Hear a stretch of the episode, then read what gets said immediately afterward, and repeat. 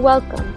This is Gospel Light Daily, your daily program that lights the way of salvation through short gospel messages.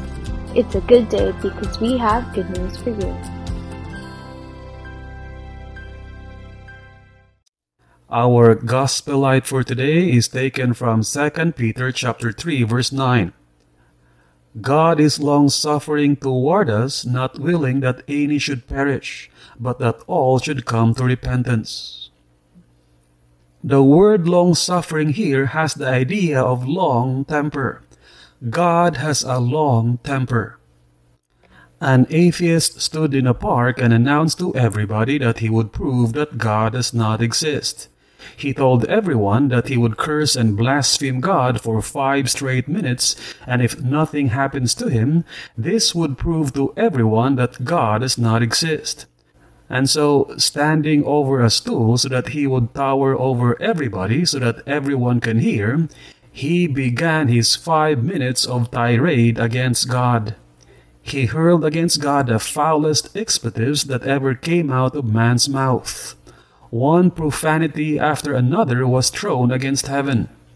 They were blasphemies so evil and so insulting, enough to make Satan and his demons look like choir boys in church.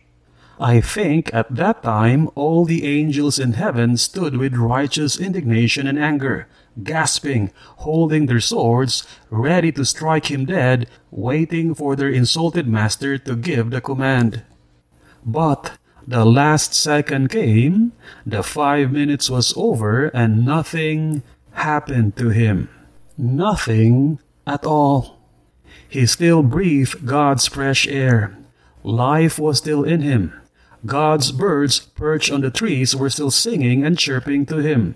So he announced, See, nothing bad has happened to me. I have proven to you that there is no God. Everyone was silent. They did not know what to say. Moments later, an elderly Christian stepped forward and said, Sir, you have not proven to us that God does not exist. You only prove to us that God's patience and long suffering are not exhausted in five minutes. My friend, consider that the long suffering of our Lord is salvation. 2 Peter 3:15. That is, he is patient with us so that we might be given time to repent and be saved. Repent and turn to Christ in faith. Yes, five minutes is too short for God's patience to be exhausted. But remember too that we will all have to face eternity and your life is too fleeting that it could be over any moment. We will all have our last five minutes. Who knows, eternity for you might be just five minutes away after hearing this. And this has been Gospel Light Daily. We pray that God who commanded, Let there be light, has shone in your hearts.